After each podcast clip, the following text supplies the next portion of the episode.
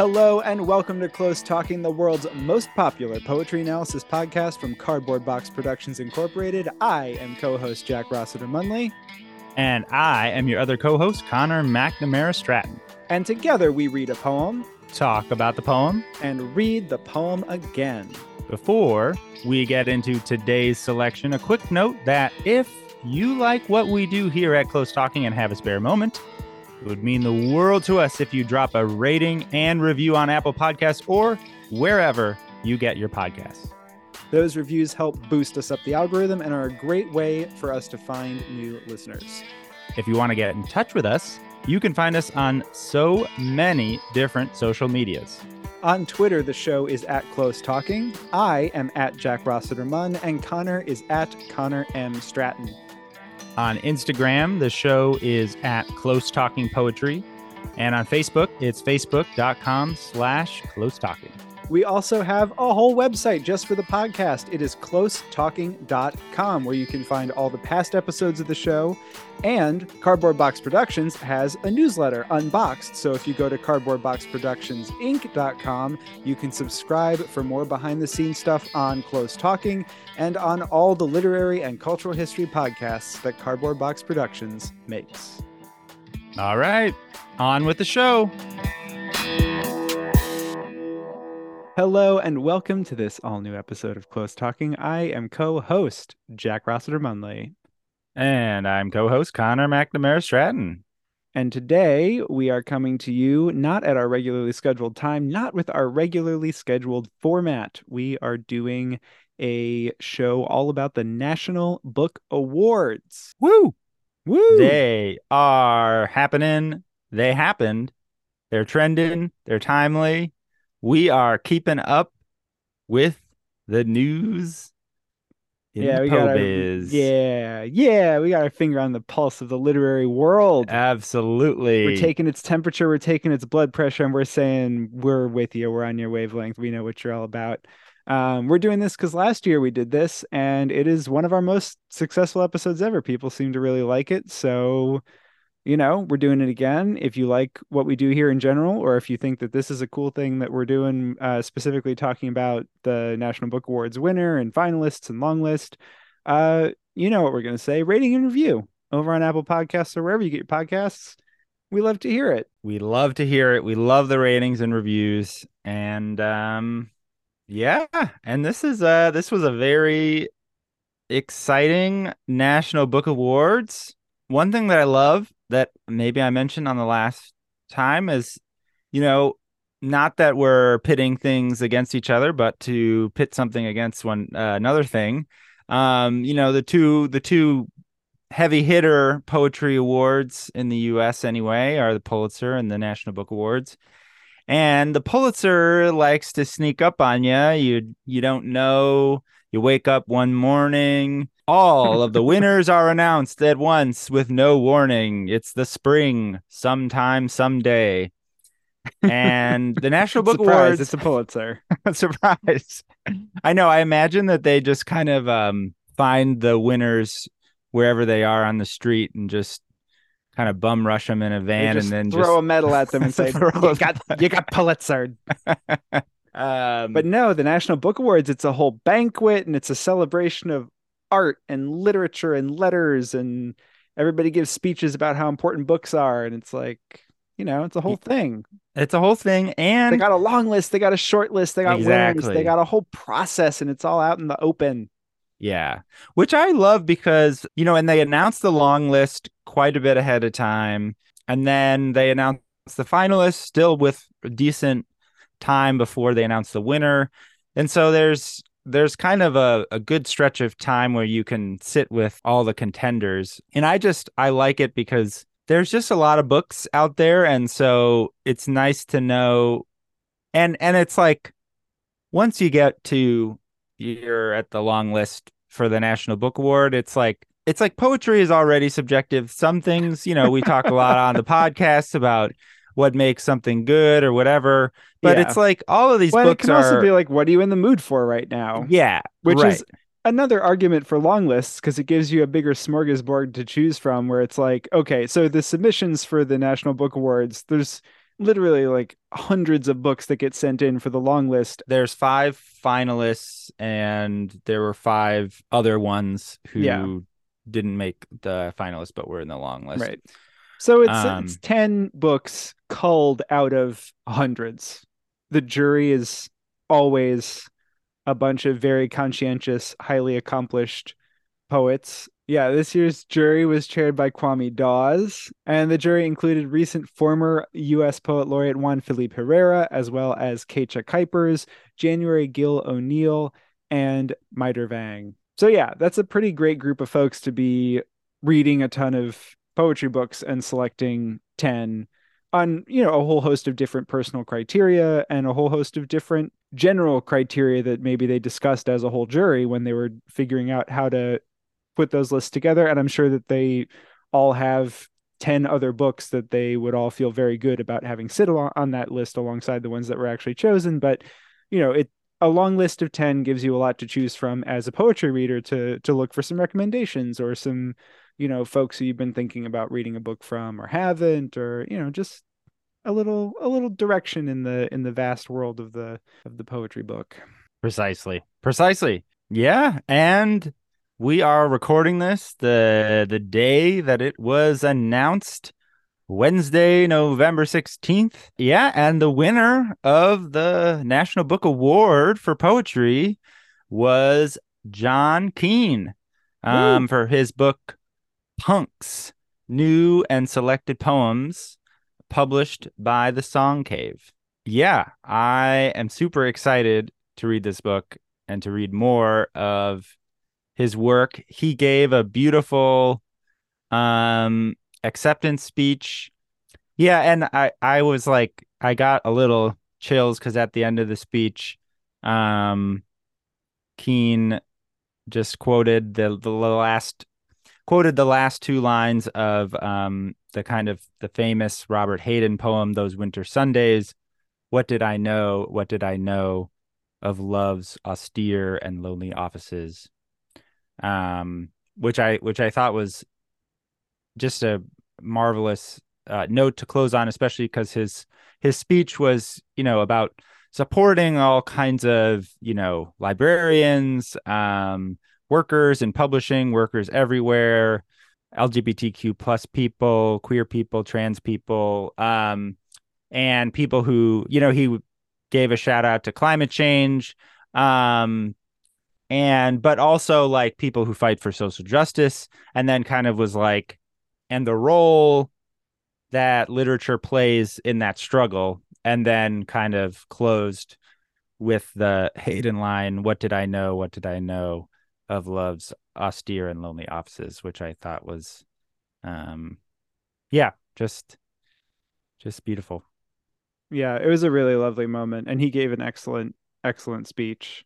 And we will talk a lot more about punks and john keene but first let's talk a little bit about the long list and the other finalists. Yeah we um on the long list was rio cortez's book golden ax which was published by penguin.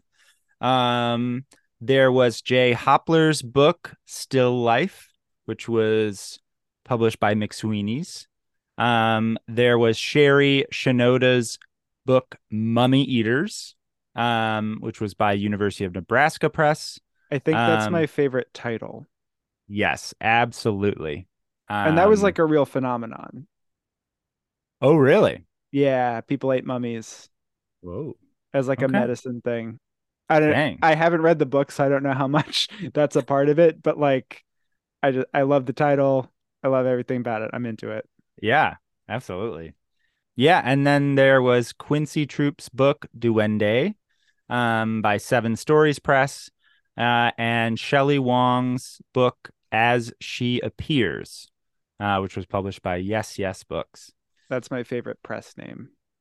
Yes, yes, yeah, yeah, Yes, yes, mean- books. yeah. It's a it's a, It's it's a great name. It is joyful. John Lennon Um, said that he liked Yoko Ono because he went to her art show and she had a like a thing up on the ceiling with a magnifying glass, and when you put the magnifying glass up to it, it just said yes a bunch of times, and he thought that was nice instead of like no or fuck off or something. Yeah, I Um, like that. That's cool. Yeah, I no um knocking on uh Penguin um specifically, but I feel like, you know, it's one of those big presses and the more I am in the po the poetry and the publishing world, it's like the more I'm associating penguins with penguin books and less Mm. with the fun animal penguins. Yeah. So I'm with you. I think yes, yes, books. Excellent. I love it. Yeah, Penguin is good because penguins are great. Did you ever read the book Tacky? No. It's about a cool penguin. He's not like all the other penguins. Okay. He hangs out with these other penguins called Goodly, Lovely, Angel, Neatly, and Perfect, and they always like sing in harmony and count normally. And he's like, What's happening? I'm tacky. I do what I want. I'm a cool penguin. He wears like Hawaiian shirts and stuff. He's a cool dude. Check out Tacky. Um, yeah, that's the long list. Pretty cool long list. Yeah. Yeah. No, I'm I'm excited for all these books. And uh yeah, and then these were part of the long list that ended up on the finalist list. Um there was none other than Look at This Blue, um, which was by Allison Adelle Hedge Coke, published by none other than Minneapolis's own Coffee House Press. Hey. Hey.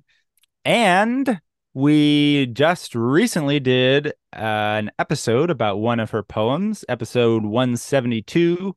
The poem was A Time, which was from her book Streaming, which came out in 2014.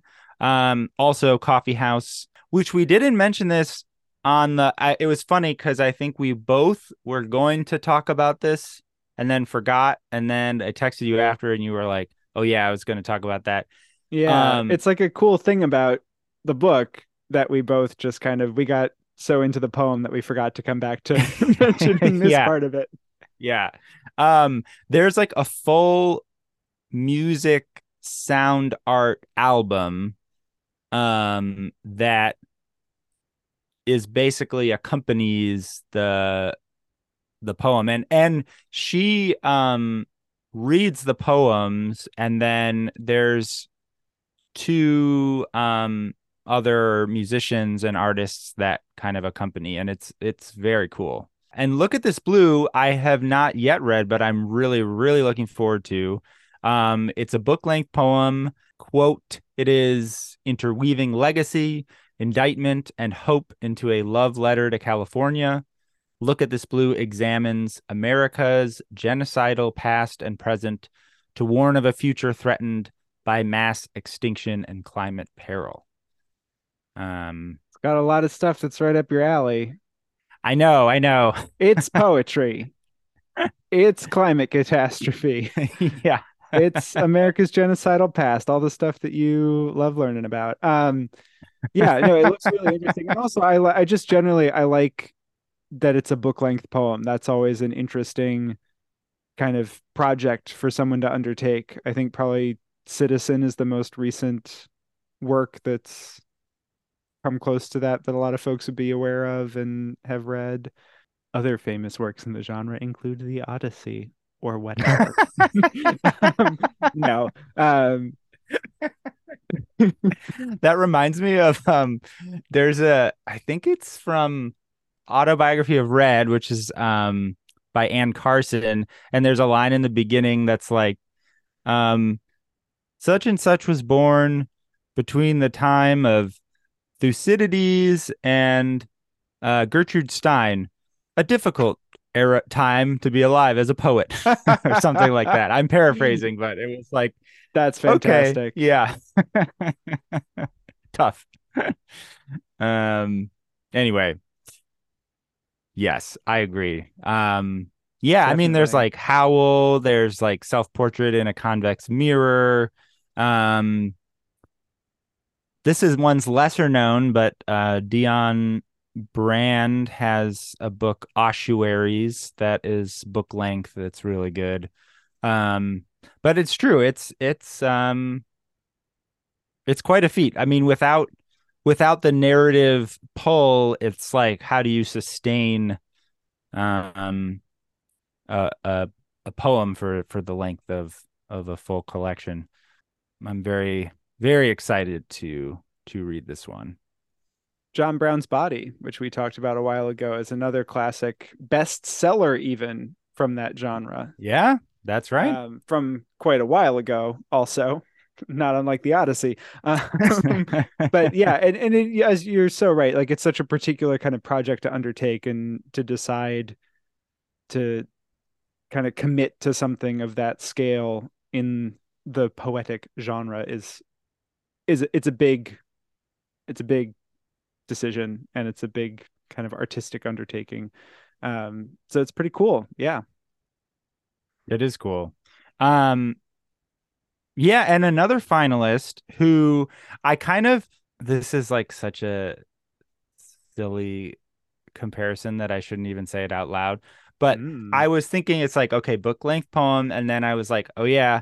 So one of the other ones um is Balladz by Sharon Olds, who's an with absolute Z. Balladz, Balladz with a, with a Z. But I was thinking, and we'll say more, but she said about that, about this book, quote, no one should read more than one poem at a time from this book. Someone might get a serious stomach ache from reading several of these in a row, which is an amazing uh thing to say while ostensibly plugging your own book. Yeah, it's um, a pretty um, interesting assessment. And that was also a quote that she gave that was in her big October 2022 New York Times profile. So oh, it's wow. like the biggest possible stage where she's like, I don't know about this guy.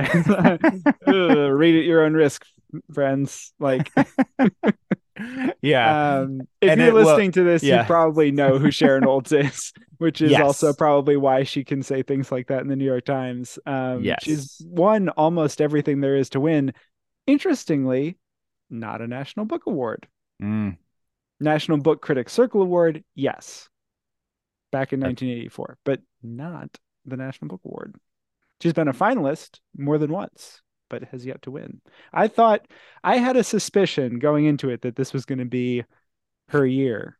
Mm, I know that's who you had guessed. I I did guess I I really did almost go for John Keene, but let me let me tell you, folks. I didn't. Jack owes me a lot of money right now. He lost the wager big time. Well, so here was my thinking, right?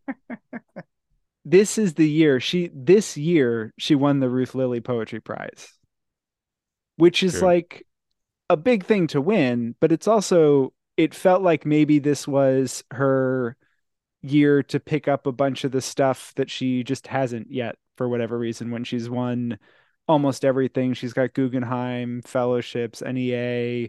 She's, you know, got the Poetry Society of America's Frost Medal for Distinguished Lifetime Achievement, which I think was also just recently that she got that. It felt like she was on that sort of like elder statesman collecting the last laurels, you know? Oh yeah, um, like when people like get like honorary doctorates from like every college or something. Yeah, or like it's a special Tony Award, or it's like I don't know, somebody's yeah nominated for best actor for the fifth time or something and they've never won it but or you know it's like martin scorsese wins best director for the departed in 2006 yeah. or whatever you know it, yeah. it felt like maybe that was what was good but no um which is not necessarily commentary on balladz by all accounts an excellent book um but yeah she as i said she was going to be my pick for going into the awards. She was the I thought she was possibly gonna gonna grab it next um, time. Next time, next time. I do recommend the New York Times profile of her because it's it's quite good, um, and it really gets into a lot of the ways that her work is often talked about, and it questions some of them, which is sort of like there's the idea that she's such a confessional poet and a couple mm. of people in the piece make the point of like i don't know that she's any more confessional than this male writer or this male writer or this male writer. yeah. They seem to also be pretty open about a lot of the same stuff, but for some reason that's not the first term that we come up with when we talk about them. Um, which isn't to say that Sharon Olds isn't confessional or that those guys aren't. It's just that their work gets described very differently. Um, there's also really amazing pictures of her with her big, long, flowing white hair uh, in black and white photography in that uh, article, which is also pretty cool. That's very cool. Yeah. Um, yeah, and we um we did it seems like long ago. Um, although I guess it wasn't too too long ago. Well, it was kind of long ago. It was a Um, whole pandemic ago. it was definitely a pand. Oh, jeez. Oh yeah, Yeah, yeah. no, I distinctly remember recording that episode, and it was when I was living in Manhattan. Ah, right. Yeah, episode 86. Um, we talked about Armor, um, which is a marvelous poem by Sharon Olds. Um, yeah, so I guess we're we're uh almost a hundred episodes later. Um, so yeah, I'm very, very excited. And I had so I started to make this dumb comparison, and now I said that I shouldn't make it, but now, of course, I'm gonna come back to it Do it. because I've committed in my head. Basically, there was the one year when um Birdman and Boyhood came out the same time. And I remember, and like Birdman famously is like one shot or whatever, or looks like that or Made to whatever. look that way, yeah. Yeah. And then Boyhood Not is unlike like, The Revenant, oh, same director. oh, okay. He's got a shtick. He's got a Um, and then, yeah, Boyhood is like shot over many, many years. And I remember, I think it was like Tina Fey and Amy Poehler were the co-hosts, but they were like, okay, this is one's all one shot in one time. It's like 90 minutes. And then this one's like many, many years. And then I was like, oh, yeah, it's kind of like balladz. You read one in one sitting, then you take a long breather. But for Look at This Blue, it's a book length poem. You dwell on it continuously for as long as you so so choose. So that's where I went, and I'm sorry. I love it. I love it. Now I'm gonna think about Birdman and Boyhood poetry books. That's such a fun.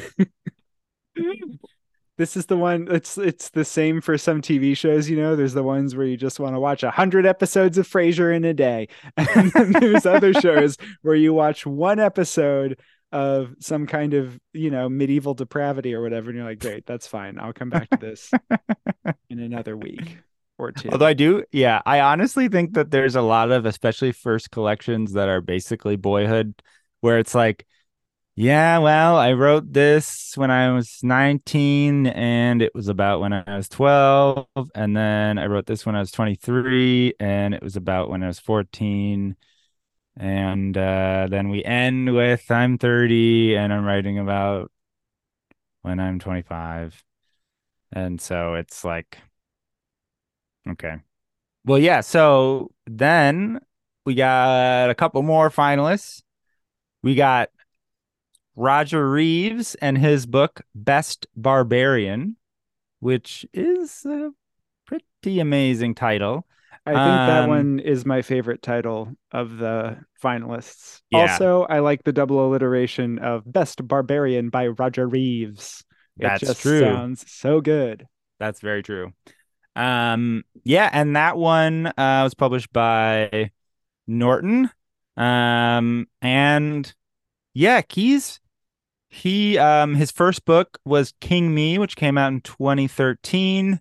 He is a very um established and acclaimed poet himself. Um, he got the 08 Ruth Lilly and NEA in 2013. He was Best New Poets in 09. Um, Oh, he had a he had a poem in the Best New Poets of 2009 collection that's right. Okay. Yes. Um, or And- anthology. okay. Um, yeah, and he's really good. And I've read like a bunch of his poems sort of individually. Um, and like love them all. Um, Well, it's really interesting that you mentioned the Boyhood versus Birdman theory of uh, oh no. reading books because I feel like there's also a because of how films are made. Boyhood was done over 12 years, and there's the whole thing of like you spend your life writing your first book, and then the second one comes out a year later, and the same thing for albums with musicians. Um, and he actually got asked about that in an interview, and because this Best Barbarian is the next book uh, after King Me, which came out at this point nine years ago. It came out in 2013. Um, but when he was asked about that, he was sort of saying, you know, I think that at least didn't quite resonate with his process. And he was talking about how even when you're working on one book, maybe you're working on the next. And he was saying of his own book writing process, I've noticed a pattern in my book writing, which is that I write two for one. For every book I put out, I've written two to three. I actually thought another book was going to be the second book, but I didn't know how to edit it. So I know uh, there's quite a few musicians who work that way, where they'll record, you know, 40 songs and pick eight to go on a record, or they'll record what they think is a record and then just kind of shelve it for a while while they work on something else. Because um, they're just prolific songwriters, or once they get into the studio, they're working on one project, but then what they want to actually say changes. The same for people writing books. You're, and that goes for, you know, you hear people in poetry, in fiction, in nonfiction all talk about that experience where they're working on one project and in the middle of working on it, they kind of start another one and then that one ends up being the thing that comes out next. So everybody kind of knows that as the second thing when really the real second thing was the project they were working on before the one that ended up coming out faster, you know.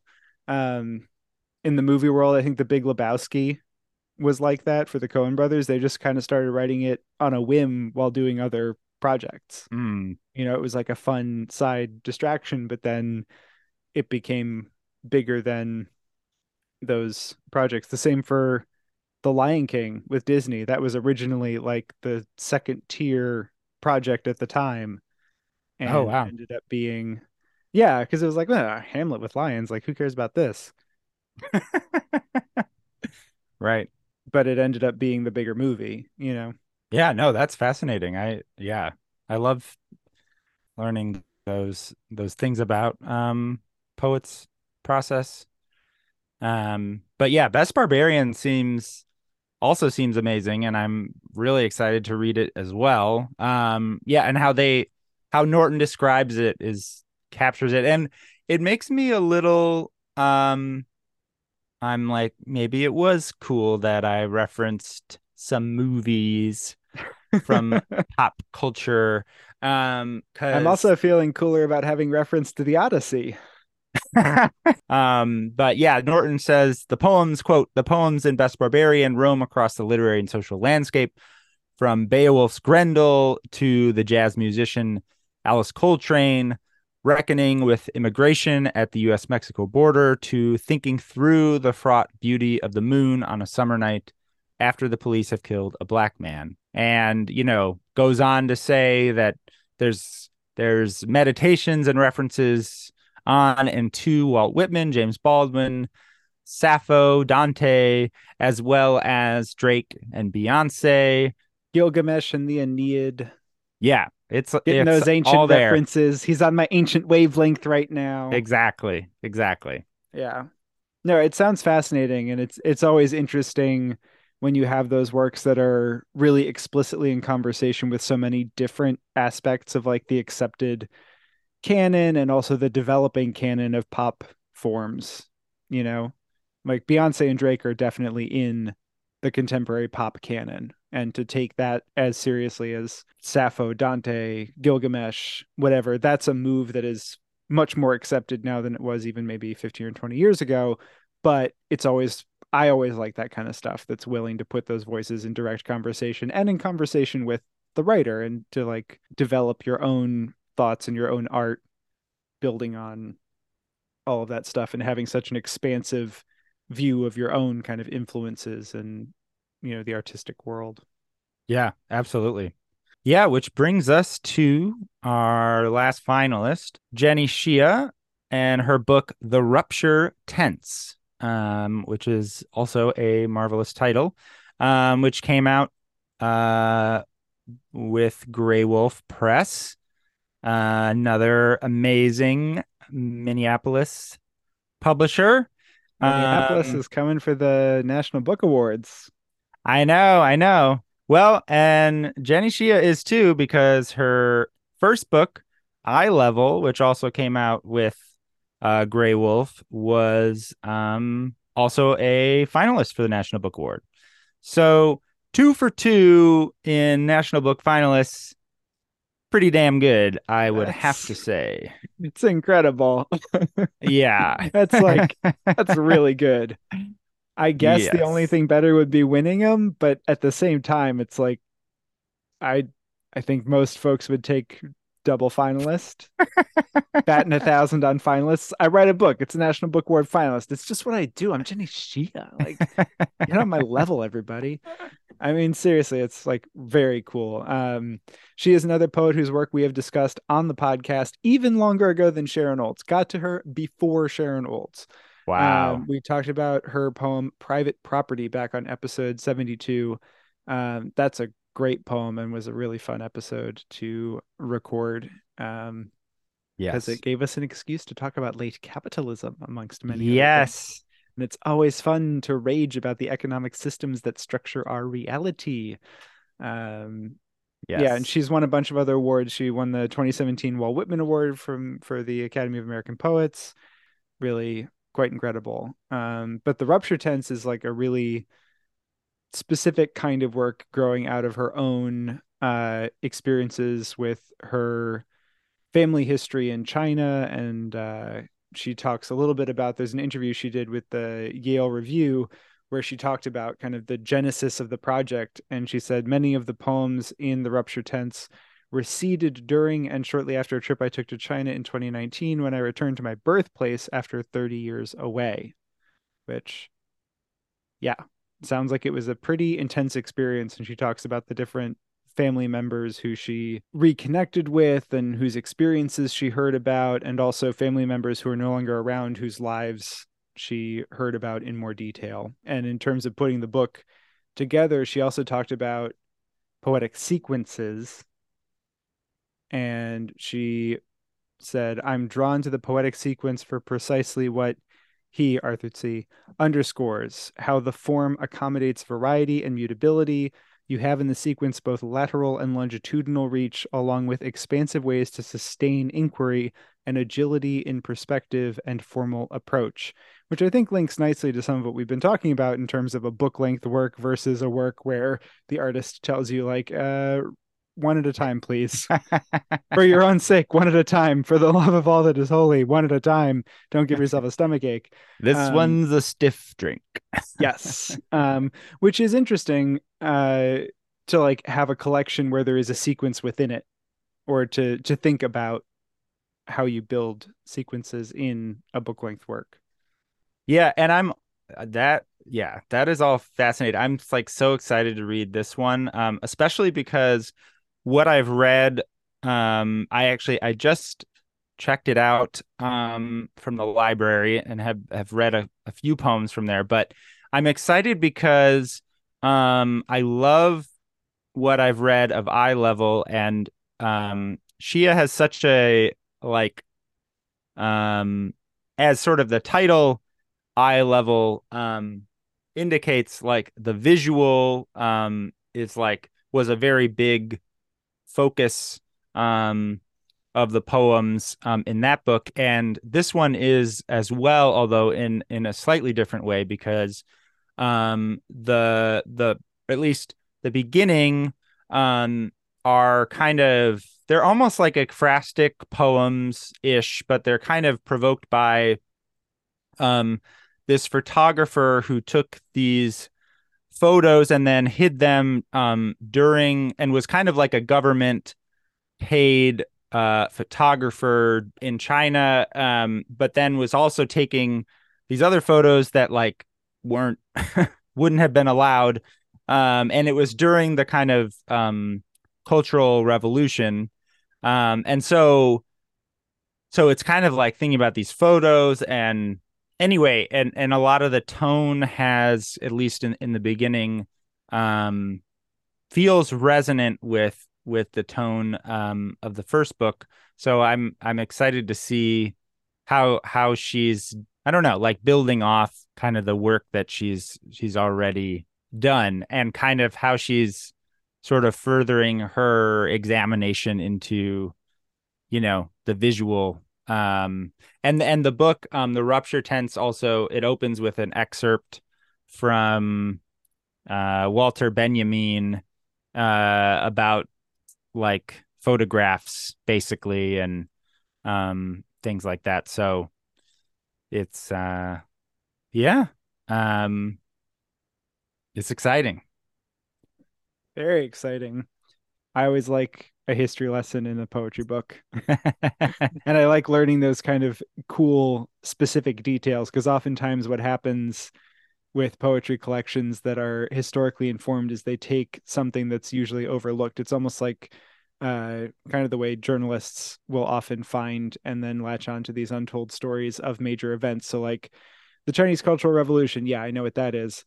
These photographs and the depth with which that aspect of it is being examined in this work, I wouldn't get somewhere else. Yeah, no, definitely. It what yeah, what I learned is he basically the photographer like could take some photos. So so basically what happened is he was working as a photographer taking taking basically propaganda photos for the Chinese government, but then was taking these other ones, but he couldn't show anyone them. So basically, they just were hidden and accumulated. Basically, it seems like there were like 30,000 photos that then were discovered, basically, um, that he had taken over the years of his life. Um, but there's this kind of moment in one of the poems called Memory Soldier. And this is, it's like a prose poem. And this is one of the like stanza paragraphs. For every propagandist photograph he published, he earned eight frames of film. The photographs that would never get approved, he slipped carefully into brown paper envelopes. Surplus hardening to archive um, which is like that last line is such a great, I don't know, example of what you're talking about of that kind of poetic sort of insight into a fascinating like historical moment and person and character. Yeah. That's incredible. And you learn so many specific historical details as well. Love I know. That. Ah, so good. I think we got to uh, head it back. Brings us, yeah, brings us right back to the winner to the winner, Punks. John Keene. New and selected poems by John Keene, published by The Song Cave. Which has, as he noted in um, his acceptance speech, a fantastic cover and said that a lot of people were picking it up just because of the cover alone, which is basically like that's exactly that it's interesting. Uh, I remember listening to something Natalie Diaz said that about when my brother was an Aztec.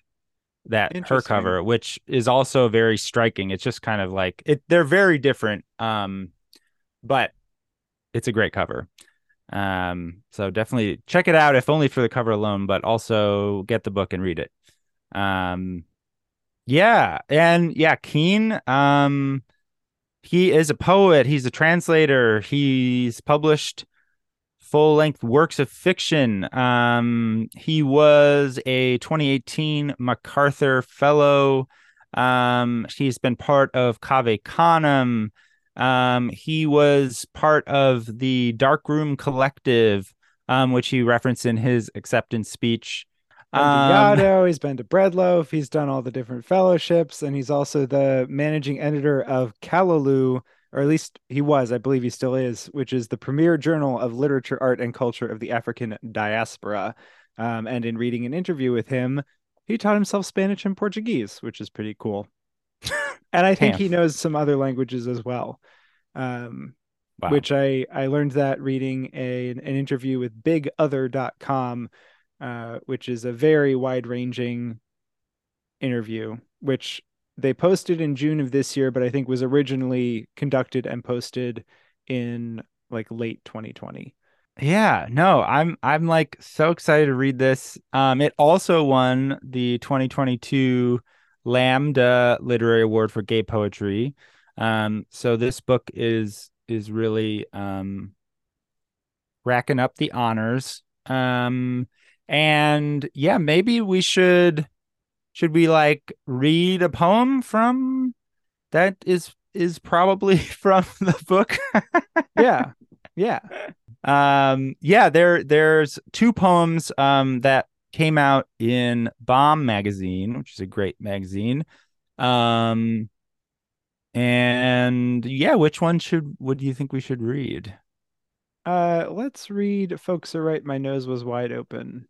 Yeah, so this is um a poem from John Keene's book Punks that also came out in Bomb magazine. It's called Folks Are Right, My Nose Was Wide Open. Um here we go. Folks are right. My nose was wide open by John Keene. Folks are right. My nose is wide open. I left one man and fell for this one. He's not the one, so what am I to do? I don't. Instead, I stand in the doorway of the New Age Cafe on Newbury Street, waiting for Kevin, because we're going to talk about poems. All the poems I haven't written, because I spend my waking hours talking about them, reading the work of others, trying to remake myself as Essex, Hemphill, or Neruda, or Celan. For example, I can't write poems about this crazy dude I'm seeing, how he writhes in bed like a loose hose when he comes, how he stands for hours in front of the mirror admiring and caressing his muscles, saying nothing but looking good. The yelps he serves up when I enter him. I don't write poems about how he silences me with certain looks. His lies about being from, quote, black money, how he laughs at the serious things I say. How often, when I'm with him, I feel more alone than the hardest years of high school. Rather, I write down lines towards poems, abstract pronouncements about unhappiness and being scared and unknown and misunderstood and death, which makes me think I'm addressing the problem. Love is a dream where both of us are trying at the same speed without quitting. Then Kevin shows up, and I'm not so sure because before I can get a word in about my plight, before I can pass today's half starts and failures across the table, he starts telling me about last night's fight with his girlfriend. oh, damn. I know. Oh, what John. an ending. What Yeah. an ending. I It's- know. It's all heartbreak and humor and uh yeah. Yeah, that's a wonderful poem. It's such a fascinating and so like such a keenly observed little meditation on love and relationships. Yeah, it really is. It's um yeah, lonely but trying to get connection um but but then kind of like knowing that's a little silly especially with like this guy um but then it's like well he's still the only guy here Yes. almost Yes. um One, it's so interesting. The that one line, uh, there's the one line, how often when I'm with him, I feel more alone than the hardest years of high school, which in the context and also knowing a little bit of the biography of John Keene and knowing his age, like being closeted in high school and feeling so alone, but feeling even more alone in the context of like in a relationship where you're not connecting, being like more alone than not having any relationship at all is just such a specific observation and so good. yeah Um, and there's so many of those little moments in the poem, like Kevin showing up at the end, but Kevin's got a girlfriend. uh, it's like, oh yes, the life raft is here, except it's got a giant hole in it. Oh no. yeah oh Yeah. man It's interesting because it yeah. also feels like it's got like that little bit of wryness in all the observations uh, that can come as they're happening, but it also feels a little bit like a benefit of hindsight kind of poem. So it's all present tense and and stuff, but it feels like somebody who's looking back on a period of time, uh, which is, gives it kind of a fun feel because you feel like you're right there in all the scenes, but it has that little bit of like almost a narrator Mhm. feel, you know? Yeah, yeah. Right. And and especially because there's also the kind of like like self-reflexive thing where it's also about the trouble of writing poems and how he's trying to write some poems and it's hard to write these poems. Yes. Um all the poems I haven't written because I spend my waking hours talking about them, reading the work of others, trying to remake myself as list of all these poets. Yeah, yeah, exactly. Yeah, exactly. Um, and it it's whi- which is perfect for what happens in the poem because you know, then he's like rather I write down lines towards poems. And so there's kind of this sense that like there's like a poem that's in this poem. And then it, it kind of like it has that moment that is kind of a beautiful like profound lyrical reflection on something you know that could even like be at the end of like a shakespearean sonnet where it's like love is a dream where both of us are trying at the same speed without quitting. Um which is like so such a um especially like at the same speed without quitting. I don't know that's just like a marvelous way of thinking about what love is. And in a way it's like there's that poem that like he's writing toward which is also like sort of about kevin but then kevin shows up actually and then that's the end of the actual poem. Um yes. yeah that's yeah that's great It is. And there's also the meta level of all of this agonizing over the poems that he can't write about this situation when we as the reader know we're reading a poem that was written about that situation. So yeah that's another hint towards the the amount of remove you're maybe supposed to feel, which is like, oh, I can't write this poem about this stuff and I can't even talk about it and Kevin's not here yet. And it's like, yeah, but you know, we know you got there in the end. So hopefully it's okay. But this does sound very rough. yeah But yeah, it's got drama. It's got it's when it's you know extending our movie thing. I feel like the trailer for a poem like this, like it's got a little bit of everything. It's got romance. It's got adventure. It's got tension. It's got suspense. It's got humor.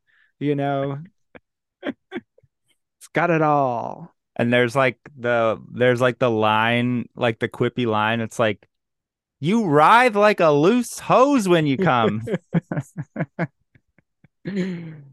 exactly.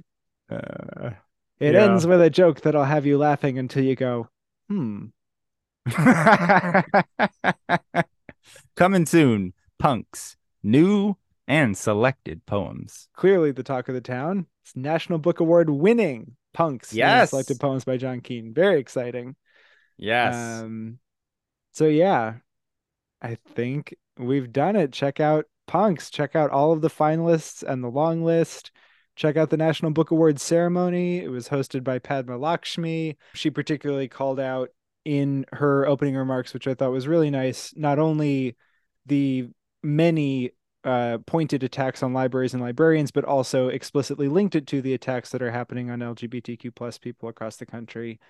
Um, and then segued that into talking about her own experiences learning more about the history of the country and how she wants her kids to learn about the history of the United States and how hard that can be to do in an honest way, just in general, but especially when the books that contain those honest histories are being attacked and targeted for banning and removal. Neil Gaiman also gave some really lovely remarks before presenting a, a special award to Art Spiegelman, who is best known as the author of Mouse. It also feels like a pretty auspicious time for him to be honored. Um, obviously, he's done a lot of work, and he also, in his acceptance, gave a really interesting speech talking about uh, sort of where graphic novels and comics fit into the literary world and how, for a long time, they weren't siloed away as being for kids or being less serious, um, that they were something that everybody read. So, if you get a chance, in addition to checking out all of the poetry, uh, long list, finalists, winner, check out the other categories and give the broadcast a watch. It's it's pretty interesting, especially when you can skip through certain parts of it on YouTube. And it, it's it's on YouTube, uh, and you can kind of pick and choose which of those speeches you want to listen to instead of waiting to see what happens next. Uh, I think is always a benefit. So, yep, yeah. Have you read these books? Let us know if you go if you do go out and and read them. Let us know what you think. Um, yeah. What do you think about the decisions for the long list, for the finalists, for the winner? You know, we want to hear all about it. You can get in touch with us via email, closetalkingpoetry at gmail.com or you can leave a rating and review. And in that review, don't just review the show. Also, let us know what you think about the National Book Awards. Um, yes. And, uh, you know, we'll be back again next year, I think. I hope so. Yeah, these are fun shows to do. It's a it's a nice uh it's nice to dig a little deeper into all of the finalists uh when getting ready for this. I Yeah, no, it's that. it's exciting. It's it's uh we're you know as as is our um slogan, you know, we read one poem and talk about it and read it again. We're used to going deep and this is a nice chance to survey the the terrain from a greater distance. Um so hopefully hopefully um it is uh enjoyable for for you too. Yeah, we'll be back with a regular episode uh next Friday. So don't worry we'll still read a poem, talk about a poem, read a poem again. We're not giving up on. Uh, on Listen, that. this we, is a bonus. Okay. this just, yeah, this is just a little extra because some, you know, National Book Award's still a big deal, and uh, maybe we'll be more on top of the Pulitzers next year. we'll see. We'll see. They sneak It'd up. It'd be nice if they could give me a heads up or something. Yeah. Yeah, they they sneak up on you in a way that these don't. So maybe we missed this year. Who knows? Who's to say? Uh, all right. Bye. Bye.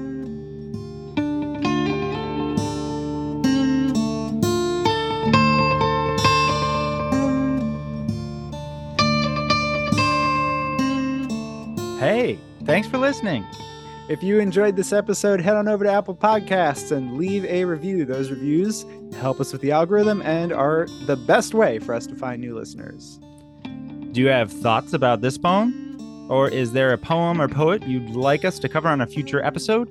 We would love to hear from you, and there are tons, tons of ways to get in touch. Yes, you can send us an email to closetalkingpoetry at gmail.com or find us on Twitter. I'm at Jack Rossiter Munn, Connor is at Connor M. Stratton, and the show is at Close Talking. On Instagram, we are at Close Talking Poetry. And we are on Facebook at facebook.com slash close talking.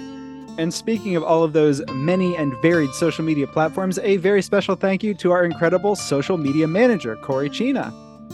Woo woo! Woo. Thank you all for listening, and we'll see you next time. See you next time. Come back again. Please come back just one more time. Door's always open. Okay, bye. I see ya.